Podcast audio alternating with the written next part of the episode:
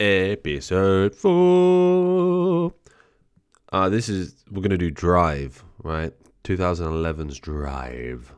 Uh, one of my absolute favorite films, to be honest with you. Uh, there's just so much to talk about with this film. Um, I call it Drive slash Vice City, the movie. You know, GTA Vice City. Although it just has that like neon aesthetic kind of feel to it. Um, and obviously it's about like criminal stuff. Um, yeah, it's. I looked at the back of the D. I've, I've got it on DVD because I'm, like I said in one of the other pods, I'm still one of those weirdos that likes material things as opposed to everything being digital. But don't get me wrong, I still pay for like a Netflix subscription and whatnot. Um, but I looked on the back of the DVD and I was like, oh, it's only like an hour and a half long. I wonder if I'll be able to fill an hour of time on the podcast or, you know, best part of an hour of time. And then I was getting through these notes like you wouldn't believe. There is so much to talk about with this movie. It's so subtly masterful in pretty much every department, you know, be it the music department, especially the music department, uh, the lighting, the the way they lay out the scenes in terms of the geography, where the characters stand and things, um, the really nuanced performances. It uh, let's get into it. Enough of this pre-ramble nonsense. Sorry for the sniffing. I'm recording this first thing on a morning on a Wednesday because um, I've got a really really busy week. Normally I do stuff like I do the podcast stuff on the weekend. Like I might have a, a film Friday and then record the pod on the Saturday. Um, but I'm doing this on the Wednesday because I'm busy. Anyway, that was the pre pre pre ramble. So now we'll get into it properly. Um, so when the movie opens up, they give you just enough exposition to not bore you to tears, but let you know what you need to know, right? So there's a slow sort of track pan around the room. We see like a, a street map with, you know, a few X's and stuff marked on it. Um, and it pans, and, and over the top, we have Ryan Gosling doing a bit of a, a it sounds like a narration at first, but he's on the phone. And it sort of gives you the lay of the land that he's, you know, doing something a bit, bit naughty, doing his criminal driving and stuff. And pardon me, um, when it sort of pans up to him, you don't see, you only see his back, and his face is sort of distorted in a like a a blurry reflection in the in the glass of the window. So we're keeping him hidden still. Um, but like I say, there's a few bits and bobs to show what he's what he's doing. You know, there's the the map and stuff. Um, there's so many like good, interesting shots in it as well. Like when he then goes to pick up his um, escape car, essentially his modified escape car from Bryan Cranston's uh, garage, his workshop. Um, they walk along the sort of back of the frame behind all these like really nice cars, and then the camera stays at the front of the frame and just tracks along to the side. You know, so we're not, we still really haven't been given a good close up of Ryan Gosling yet because that camera is sort of, you know, it's at least a car length away at that point on quite a wide shot. So the people in the in the frame aren't exactly in focus. So it's just again building the intrigue for the audience of like I mean obviously we all know who Ryan Gosling is. He's a stupidly famous star and we know who Bryan Cranston is, Breaking Bad. Where have you been if you haven't seen that show? Um, but still, you know, it still gives you that like you're not quite involved in the uh, in the criminality just yet. And the, all the while in the early build up, the music has been really subtle you know, we um we get that little exposition from Ryan at the start, and then we get them talking in the workshop. Um, and there's there's just the music is sort of just like rumbling behind in the background, and then we cut from the workshop to um, essentially like a an LA skyline. You know, like a, the backdrop of of the you know metropolis of Los Angeles. Um, and then the music picks up, which sort of like ups the adrenaline a bit. You're like, oh, okay, the action's going to start now. Here we go. We're, we're getting up to things. So it just that like subtle shift of the soundtrack becoming louder. It just sort of gets you like that. And there's so many when he's driving around. There's so many like cold tones on the outside. You know, like it's a harsh outside world. Like the streets are mean. You know, all that kind of thing but then most of the light that hits Ryan's face will be like warm orange hues and, and things like that, sort of showing that he's, you know, not not the light amidst the darkness, but I don't know. I just sort of got the sense that he's like one of the good guys, if you get what I mean, you know, because he's got that that warmer orange light about him. Um, and all the all the shots while he's driving are more or less either like looking at the road from his perspective or relative close-ups on his face or shots from within the car. So it's pretty much not that it's all like from first person perspective, but it's all roughly from his perspective. There's a couple of outside the car shots, but um most of it is pretty tight to Ryan's vicinity, we'll say.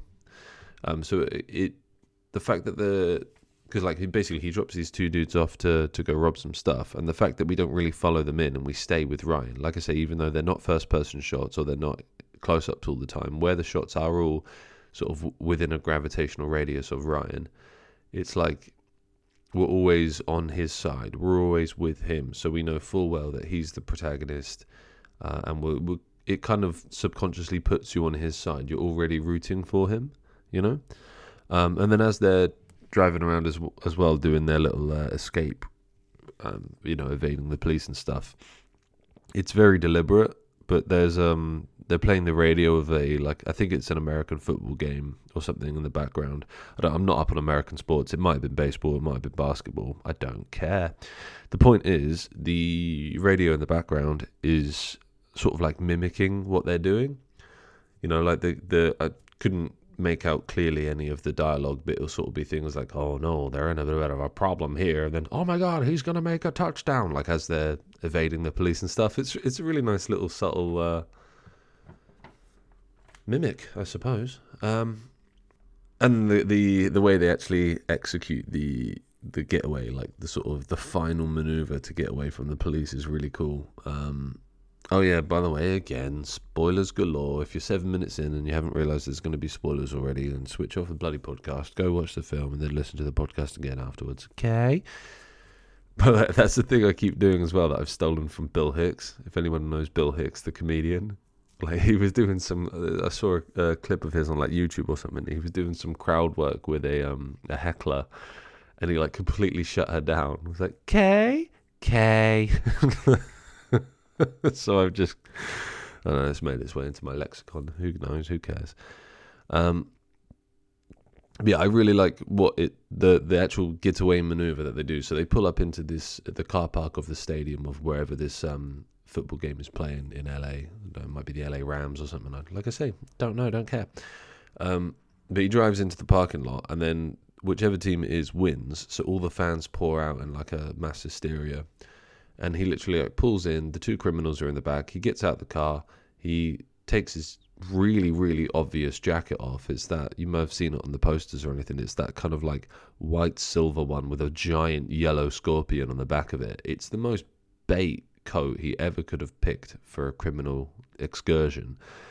Um, anyway, he takes that off, turns it inside out, and just drapes it over his shoulder so it looks different. And then he puts baseball cap on and he just buggers off and leaves the two criminals to fend for themselves. And I really like sort of what that says about his character. Like, he's done his job, he did it really well, he got away. Now you're on your own, pay me, and I'm going to leave. It's cool.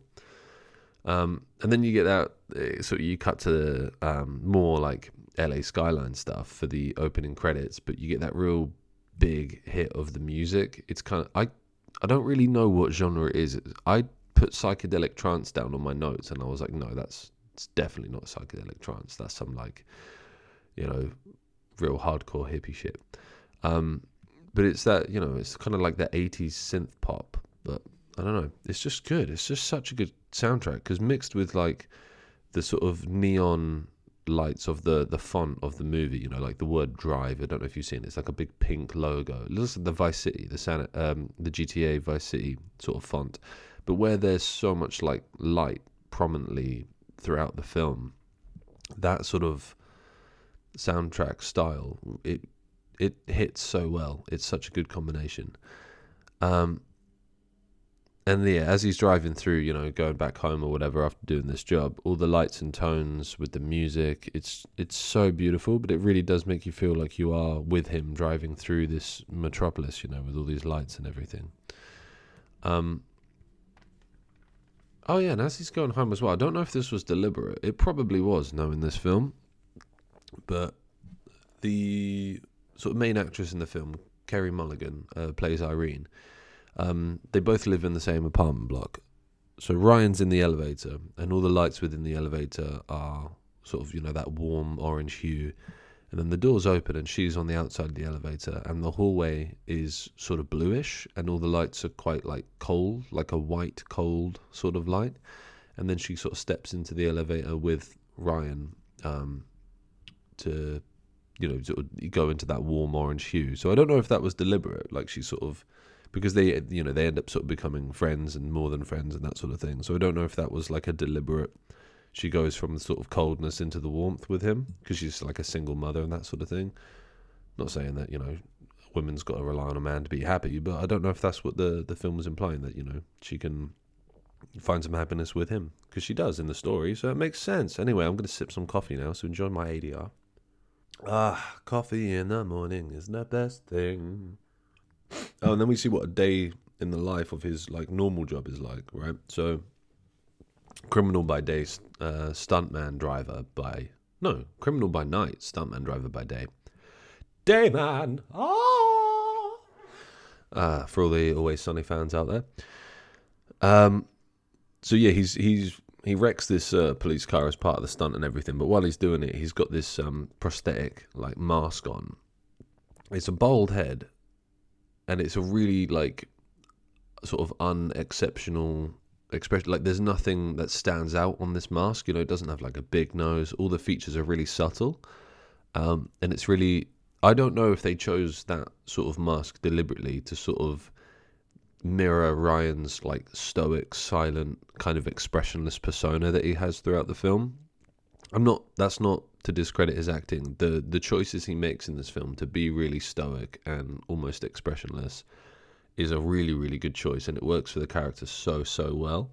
So I don't know if the like uh, props and you know costume department and all that deliberately went with a mask that kind of mirrored that. You know, it's a very bland, expressionless mask. So I thought it might be an interesting thing if they did. Um, Oh, and then we get another like sort of story beat. So he goes to um, his local supermarket, and his neighbor, the mum, uh, Carey Mulligan, she's in there with her little kid. Uh, I believe it's Benicio. Um, and he's on one aisle and they're on another, and he hears some like um, mother son banter, you know, sort of th- through the shelves. Not in a weird stalkery way, but to me, he sort of has a, a moment to himself where he's like, wow, she's got so much that I don't have. You know, like I feel like you know, as she's got that love, that connection, and everything, and he's obviously, you know, he's on his own. He may have a criminal job that gives him loads of money. He may have a really glamorous, like stunt driving job that people go, "Oh wow, you're a stunt driver," but he doesn't have love. You know, be it in a relationship format or in like a having a kid sort of format. You know, so it's a nice, sweet story beat. Um, and then again, so now we go to. Uh, he helps her get home. Her car breaks down. He helps her get home. Um, so they're in the kitchen um, talking and stuff. And it's a real, real simple bit of mise en scène, as they call it. Which, for those who don't know what mise en scène is, it's you know the the decoration of the set and stuff like that. Essentially, you know what colors are being used, what props, how does the scene look? Everything you can see, how does it look, and why does it look that way? There's there's a bad description. Google the description. K. I'm trying not to go K K. Um, so they're talking in the kitchen, right? And she stood in front of a, a tiled, like a red tiled wall. Um, and there's a little mirror next to her in which you, you can again sort of see a distorted Ryan. And then when it cuts around to him, uh, there's a lot of blue behind him, and he's wearing a, a blue jacket. And I think she was wearing like some sort of red cardigan.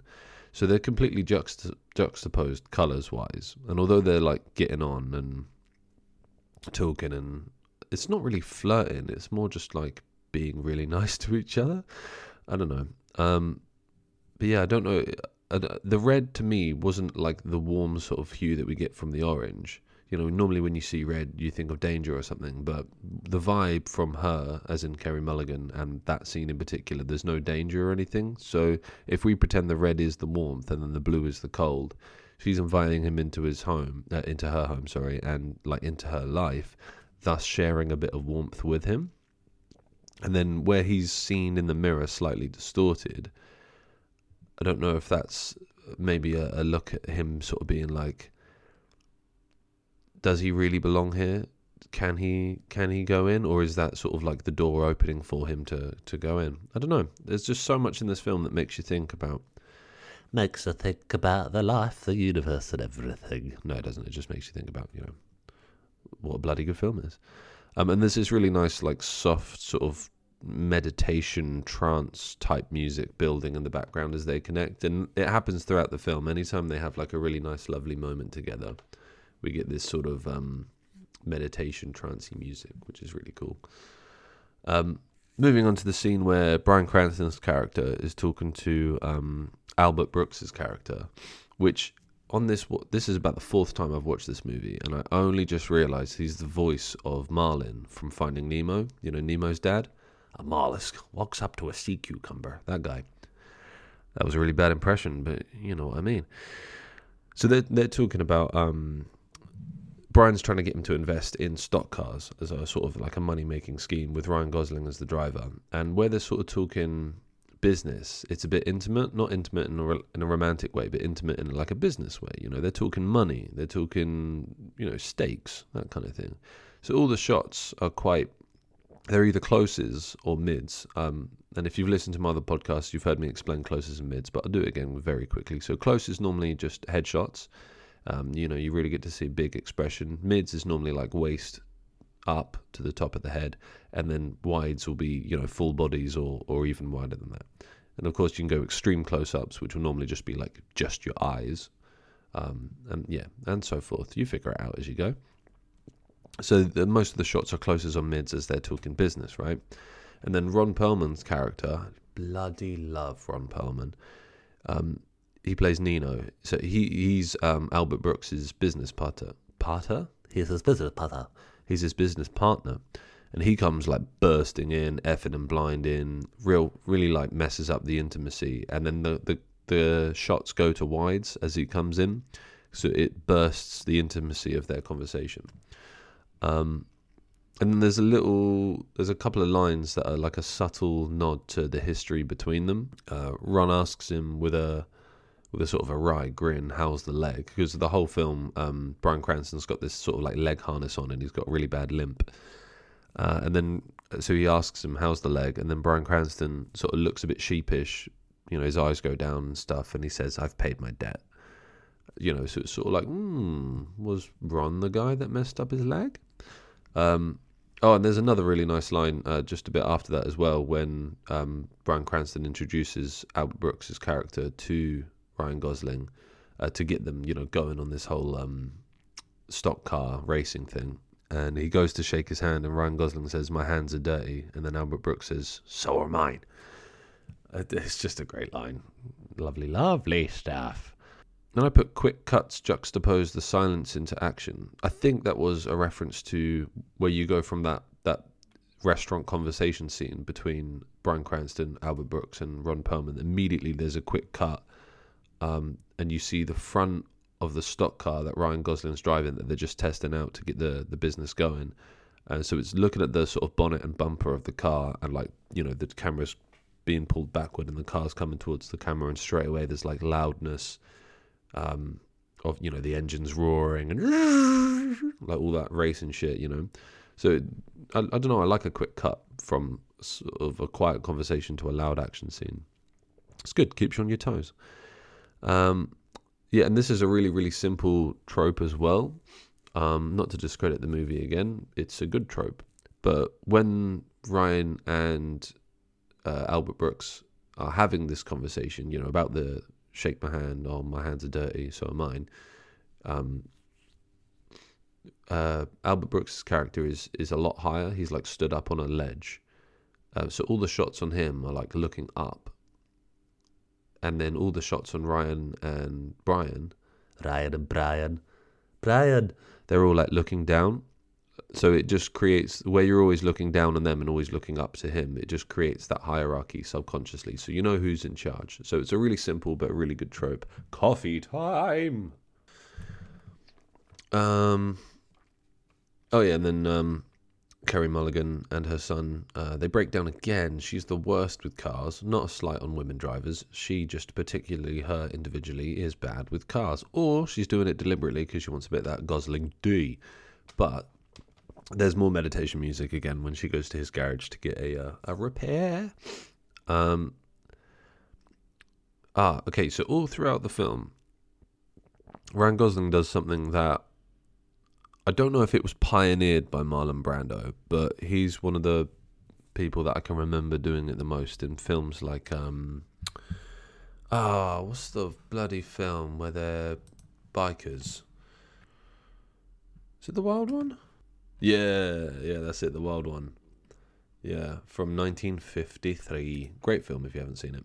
Um, but someone he he does this thing in that film where like um someone sort of asks him a question to try and intimidate him and he just like stares at him with a smirk on his face and doesn't reply for like a good 10 15 20 seconds which doesn't sound like a whole lot of time. But when you're having a conversation with someone and they've just asked you a question and all you do is just stare at them almost expressionless or with a tiny little smirk on your face it sort of creates a little bit of tension but it gives gives two things. It gives that character all the power because they're not at the behest of the person asking the question. They're going to answer that question on their own time when they're ready to. It gives them all the power.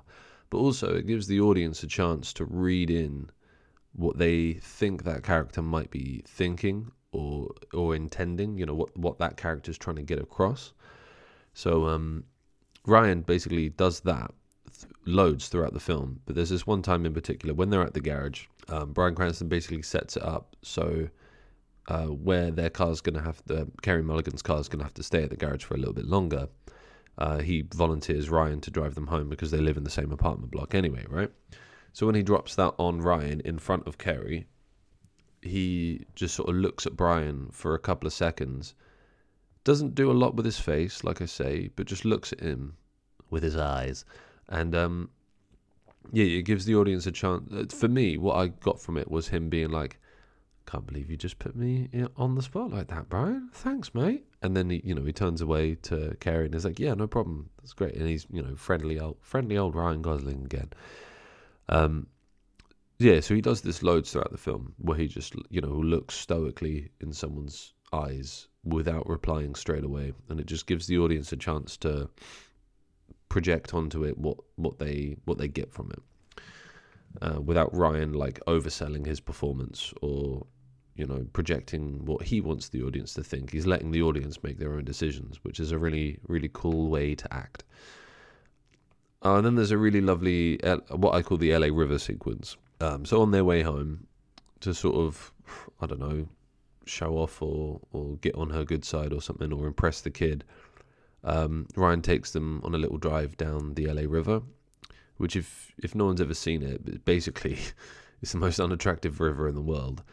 There's just concrete everywhere. There's like there's like a big concrete sort of um, I don't know what you'd call it, like a kind of dip or causeway or something. And then there's this just tiny little river flowing in the middle of it. It's so like man-made. The river's not man-made, but everything around it is. Um, but either way, they're driving along there, um, and the sun is sort of setting, but it's not like in that. It's not like in a twilight sort of um, setting. It's still like that bright but low light, so it creates a real nice um, warm orange feel around the whole scene.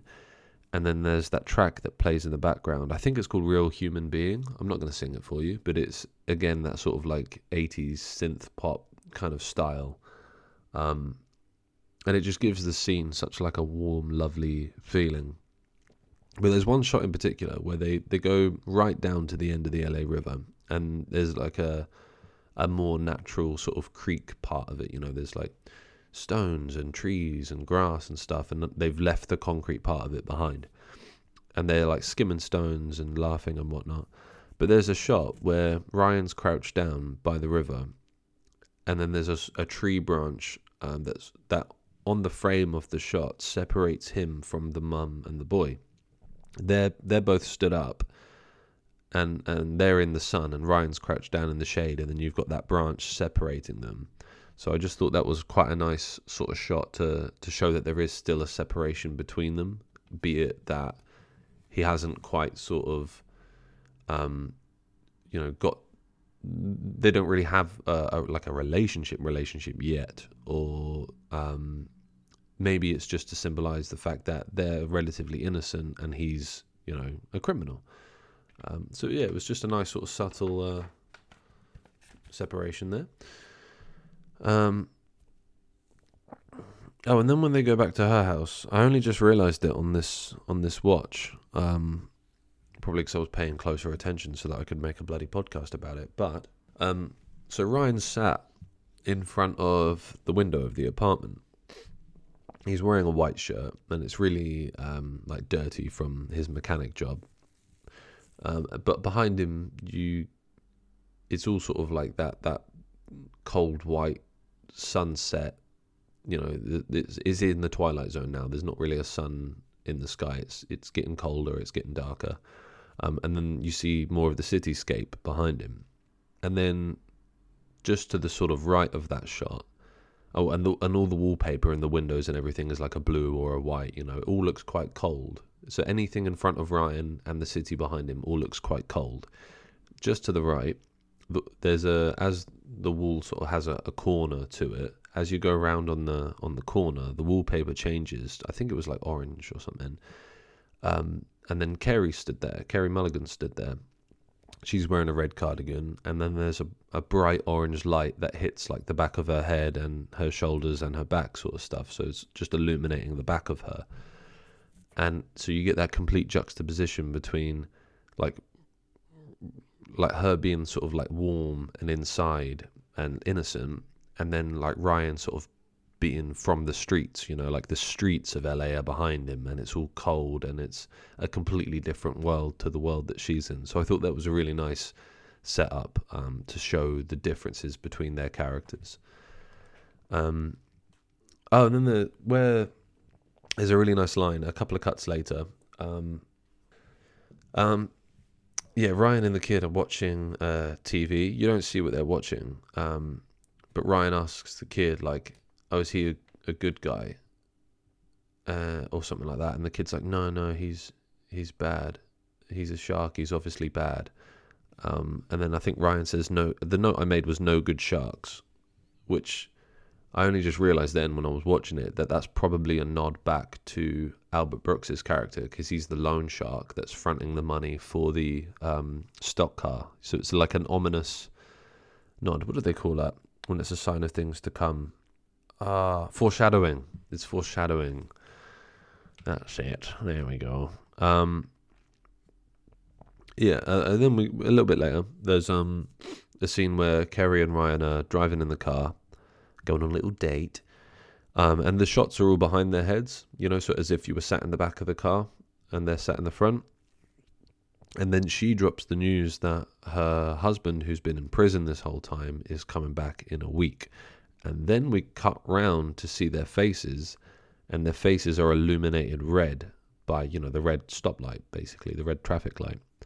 Um, but it just gives you that kind of like ominous, oh, that was bad news. That's might have you know pissed Ryan off or whatever. You know, it's just it's bad.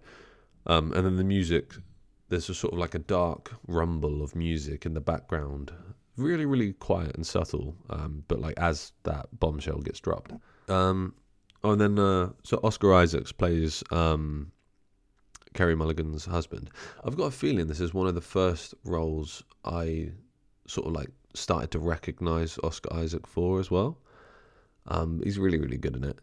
Um, but while he's having his coming home party and, and you know celebrating with his family and Kerry and stuff, it keeps cutting from their apartment doing that to Ryan fixing some sort of like engine component at his home. Um, but the the most interesting thing about this scene is when he decides to stand up and leave. He sat at a little table Um, the frame is like more or less him in the middle of the frame, but he stands up and starts to put his jacket on. And as soon as he stands up, the camera starts to slowly track to the left. He stays in frame. It doesn't, you know, move so far away from him that he's not in frame anymore. But it starts to move left towards where it's already been established in the layout of his apartment where his door is. So straight away you get the notion just from the simple act of the camera tracking along to the left, you get the notion that he's about to get up and leave. So he puts his jacket on, the camera keeps tracking, and then eventually, yeah, he does walk out. And then as he's walking out, it's sort of he moves in time with the tracking of the camera. So just that, instead of having, instead of waiting for Ryan to instigate the movement of the camera, the camera doing it already you I don't know, straight away as an audience member, you're just like, oh, okay, so we're on the move now. He's about to leave his apartment. He might just be putting his jacket on because he's cold and he can't afford his heating bill. But no, you get that. Anyway, that's enough explanation about that. It's a really nice little trick. Okay. Um, now I've got in cafe, behind headshot of Ryan. Don't see his face until he threatens the guy. Oh yeah. This is another like little Hollywood um, hard man type thing, right? So he's in some random cafe getting a coffee, um, and some bloke come. It is all the shots on Ryan are behind him, you know. So you get that awesome yellow scorpion on his white jacket as sort of like the main thing in frame. Uh, and then there's a bloke a little bit a lot is you know like in America in those American cafes they have the um like a, sort of a coffee bar, you know. Not so he's not sat in one of the booths, he's sat on the bar and this bloke a little bit further down the bar comes up to him and starts talking to him. He recognizes him from a job they did in the past, and for the first time, when it cuts round to Ryan, he basically like tells the guy to do one, or he's going to fill him in, kind of thing. Um, but he doesn't oversell it. He doesn't when he when he threatens the dude. This is he just looks him in the eye and he just says, really, really plainly, like shut your mouth or I'm going to kick your teeth down your throat and shut it for you. There's no like it's really monotone. There's no like um over expression either on his face or in his voice. He's not trying to look hard. He's not trying to like uh, scare the guy. He's not trying to intimidate him. The fact that he just does it really, really casually and doesn't break eye contact and doesn't blink makes it scarier than if he was trying to be like, I'm gonna kick your teeth down your throat. Do you know what I mean? It's a really, really good bit of good bit of acting there, Ryan. You should do this for a living. Ah, and then um, spoiler alert: Oscar gets beaten up by some thugs. Um, they basically beat him up because uh, he owes them protection money from when he was in prison, and as payment, they want him to do another job that he doesn't want to do because he wants to be, you know, innocent and with his family now, and he's got his second chance, kind of thing. Uh, so, but he's been beaten up by these dudes. Um, and his kid Benicio has like sort of ran and hid a little bit further away. They're in a in a car park, you know, they're for the apartment block. They're in their car park, and you see the kid in the background. I think we get one cut of like a mid on the kid to sort of establish that he's hiding, uh, and then pretty much everything is is on Oscar or on Oscar with the kid in the background or you know around Oscar's area, a bit like what I was talking about before with um, Ryan Gosling in the car. It's all more or less around his area, not quite from his perspective, but more or less. Um, and then so Ryan just sort of walks straight past him, leaves him on his own, bleeding, and goes to make sure the kid's okay. But the camera doesn't follow Ryan. It so you just see Ryan sort of walk out of focus into the background to go and comfort the kid, and then they have a small conversation, and it's all out of focus, and you can't really hear it because the camera is still more or less focusing on Oscar Isaac. So the fact that it doesn't follow Ryan away and stays on him on his own, and you see another, basically from his perspective, you see another guy being a father figure to his kid, just emphasizes the sort of um, the loneliness that Oscar Isaac's character must be feeling. You know, the the isolation. So it was a, a good way to to illustrate that. Um, okay, and then Ryan goes to talk to Carey Mulligan at her the cafe that she works in. Um, I can't quite remember the the contents of the conversation, but the the note that I've made is they're sat at a booth, um, and every shot that Ryan's in, uh, he's basically sat in front of the window again, and the streets are behind him again. You know, the, the landscape of LA, the the high rise buildings, that all the streets are behind him again. And then whenever it pans round or cuts around to Carey, it's just the walls of the cafe that she works in with the warm orange lights and everything. So again, you get that um, that sort of juxtaposition between them that he's a man of the streets. I'm not calling him a prostitute, but like he's a man of the streets.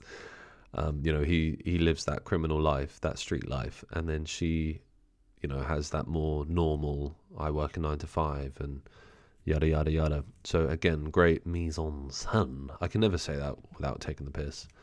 Great mise en scène. There we go. I did it. Good for me. Um, and then he has to go. St- he basically he decides he's going to help out Oscar Isaacs um, pay off his debt to these thugs, so that ultimately Carey and uh, Benicio can. Sorry, Irene and Benicio. I should really stop switching between character and actor names, but so that they can be safe because he cares about them now at this point. Um, so he goes to s- steal a getaway car, and I don't know what they're called, but you've seen those metal things that are basically like rulers. You know, they're just sort of an inch or so wide, long like a ruler, and um, they use them to break into cars. You know, they slip them down the the window and it unlocks the car. Um, so he's walking up to this car. Mo- I, th- I don't think you see a shot on his face. It's sort of like hip level. You know, like imagine if like knees up to his chest sort of thing. That's kind of the shot, like a mid on his on his hips. So you see him pull out this uh, this car stealing implement, whatever they're called. Uh, and then as he puts it into the side of the um, the door to unlock the car, you see a reflection in the bodywork of the car, but it's like distorted. So again, it's sort of like for, from the audience perspective, where we're not focusing on his face during this thing, um, it sort of builds that illusion of secrecy. You know that he's doing it subtly. Whereas if we were just seeing his face really obviously, it doesn't look as subtle. It doesn't look like he's being as sly and as slick when he's stealing this car. So, you know, another good shot in this already littered with great shots film. oh, and then I noticed, okay, so in between, there's a few cuts between like them doing this job and um, then Ryan Reynolds, sorry, Ryan Reynolds, Ryan Gosling, Carey Mulligan, um, Oscar Isaacs, and Kaden Leos, who plays Benicio, the kid, they're all s- sat around a dinner table having dinner, right? And they all do a cheers and stuff because Oscar Isaac's like, got my family, got my new friend, life's going good again. They all do a cheers, and then I noticed this. This must have been a deliberate choice from the props department or whatever. But Ryan, Carey, and the kid all have the same glass. It's quite a tall glass with a pattern around it. And then Oscar Isaacs has this short little glass that doesn't have a pattern on it. So it's like he's the odd one out still, even though it's technically his family. You know, it's his kid, it's his wife. He's still the odd one out. So I thought that was a nice, uh, interesting thing. Um, okay, I'm going to try and go through this uh, pawn shop robbery. So they're parked outside the pawn shop, and then as Oscar walks in, it does another one of those similar to the shot I was talking about when Ryan at right at the start when Ryan goes into Bryan Cranston's garage, and it like it just tracks from right to left as as with um, Oscar Isaacs as he's walking into the uh, pawn shop, but then it doesn't follow him in. The camera stays outside, so as him and Christina Hendricks' character Blanche go in to rob, she's been shanghaied into this as well to help with the robbery. Um, as they go in, the door just closes on them, and then the we don't follow them in. So we we never go in the pawn shop. So we never see what the robbery's like on the inside. Uh, and then it cuts to like a slow zoom in on Ryan, who sat behind the driver's wheel of the getaway car. So it sort of starts to gradually creep over the bonnet, getting closer to the windscreen of him. And the fact that it does it in like a slow zoom just like builds the suspension tension and sort of, you know, uh, re. What's the word? Reinstigates the fact, or maybe just instigates. There's no re involved, but just sort of, you know, it emphasizes the fact that there's that he's waiting for them, and it's quite tense. Um, then we get an internal car shot of uh, from the back, like from the back seat, looking forward, seeing what Ryan's seeing, and we hear the clock ticking because he always gives everybody a five minute window to get in, do the robbery, and get out in his car. he gives them a five minute window, so we get that of the clock ticking, uh, which you know ups the tension. And then we cut f- back to the same shot that was zooming in on Ryan's face, except now we're fully zoomed in, and now we have a close up on Ryan's face, so it's like the tension's even more palatable now because we're even closer to Ryan's face. It sounds dumb when I'm wording it, but trust me, that sh- uh, that sequence of shots builds the tension. Um, and then as uh, Christina Hendricks, she gets out of the pawn shop first and gets into the car with Ryan. She gets into the back. Um, and then there's a, a two shot on them. So you see uh, Christina Hendricks' face and Ryan's face as they're waiting for Oscar Isaacs to come out. And then the it sort of zooms in a little bit on both of them and then ditches Christina Hendricks and like you know tracks to the right a little bit just to focus on Ryan. So although we get the nice two shot of them sort of both like anxiously waiting for Oscar f- first, but then it sort of like you know it moves back over to just the protagonist. So it's like ultimately not being rude but we don't really care about christina hendricks' character from an audience point of view. We're with ryan. We want to make sure he's good. Um, and then there's a really great action sequence. They do a car chase to get away. Um, it's where there's so many quick cuts and everything i'm not going to talk through each individual shot on the action sequence but ultimately there's a lot of like low shots. Um, and the, I think the reason they do a lot of low shots in um, in action sequences, car chases specifically, sorry, is because where if the camera is like focusing on like the tire, you're normally going to get a little bit of road in the in the shot as well.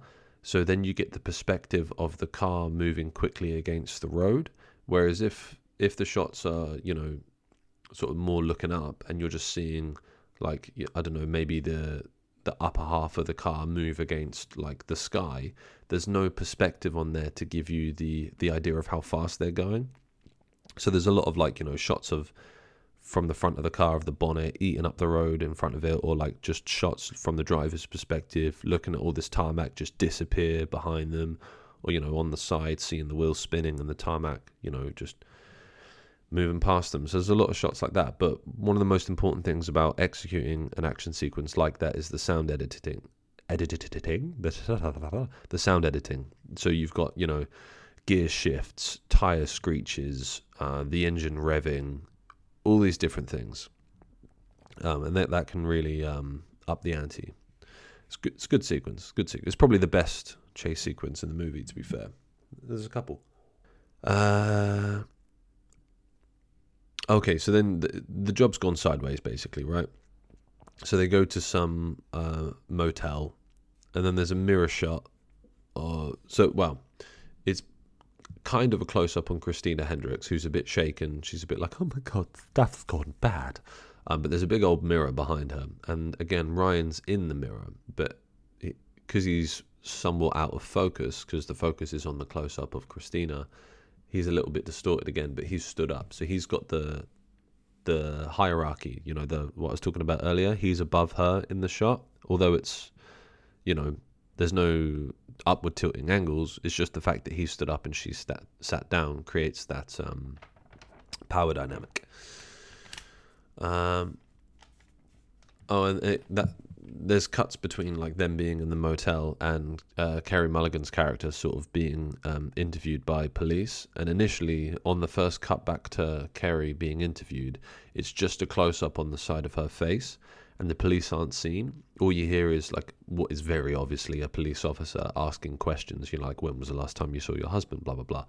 But the fact that we stay on Carey and don't cut away just sort of emphasizes like her um her emotions in this point you know she doesn't really she's very shocked she doesn't really know what to say um doesn't know how to handle the situation you know she thought life was going to go back to normal and and everything and now it's like one thing you know again and again bad news bad news um so that was a nice way to sort of to keep the camera focused on her um spoiler alert christina hendricks has one of the best deaths in hollywood there's it, some thug um, appears that she goes into the bathroom to like cool off or whatever. She's looking in the mirror, uh, splashing her face with water, and and there's a there's a window right to her left, right to her left. there's a mirror to her left, and sorry, a window to her left. Jesus Christ. And uh, some like thug appears there with a shotgun, and it's not quite point blank range, but there's there's maybe a couple of feet separating them, and he just unloads a shotgun round to the side of her Swede, and it her head basically like explodes in slow motion, and it's gory as hell, but it's you know as far as satisfying gory deaths go, it's a pretty cool, pretty cool death, which sounds really psychotic for me to say, but come on, it's Hollywood, it's not real. And from that point on, the film is violent. I think it's about an hour in at this point, so we got another half an hour of just violence. Um, and I'm aware that I'm 47 minutes into this pod already, so I'm going to try and get through this as quickly as I can. But like I said, there's a lot to talk about with this one. Um, so then Ryan goes on a little bit of a rampage to try and see who's set them up to fail. Basically, the job's been rigged to fail from the get go. The pawn shop job, it's been rigged to fail. Um, so he goes into this strip club to try and find um, someone who will help him, you know, resolve the situation. One of the people involved, basically, and he has his weapon of choice is a hammer. So it, it's similar to the sh- the shots I was explaining of the the car stealing implement that he uses. So it's all sort of like from his waist as he's carrying the hammer. Um, but when he was in the motel with Christina Hendricks, he put his gloves on, his driving gloves. He's, he's got these leather gliving, uh, gliving gloves, driving gloves. Um, and as he's clutching the hammer and stuff, he keeps sort of like balling his his uh, hands into fists and or just like you know as he's holding the hammer, sort of like uh, uh, grinding his hand around the the handle of the hammer, that kind of thing, like just shows that his character's really on edge and he's got a lot of like nervous energy that he's trying to get rid of and stuff, or he's like really angry and balling his hands into fists. So you keep getting these like these squeaks of the leather gloves and stuff. I don't know, it's just like a nice way that the sound department has sort of layered in the fact that he's, you know, really, really tense. And we get one of the best scenes in the movie a little bit later. Um, it's an elevate. They're in the elevator again and uh, one of the thugs has basically found out where uh, Ryan and Carey live, um, and because he knows they're involved, he's come to sort of you know see him away. So they go into the lift. There's a they're stood in a triangle. So Carey stood at the back in between the two men, and then they're stood a little bit forward. So you've got Ryan on the left, the other guy on the right. And the camera to look at the guy on the right, it is sort of from Carey's, not quite her point of view, but sh- her face is on the right side of the screen, eyes looking down, intimidated, shy, and bashful. And then the guy on the right is sort of in the center of the frame, and you see him give a side eye over to Ryan. And then the camera does the exact opposite shot. So it goes to the other side of Carey's head. Her face is on the left of the shot, again, eyes looking down, all bashful and shy. And then it's Ryan in the sort of focus of it and then he gives a side eye to the other guy. So it it sort of builds the tension that we both know. They both know exactly what's going on. They both know exactly who each other is. And there's like the even pans down the the thug's body, and you can sort of loosely see a gun in the inside of his jacket and stuff. So Ryan knows exactly what's going on.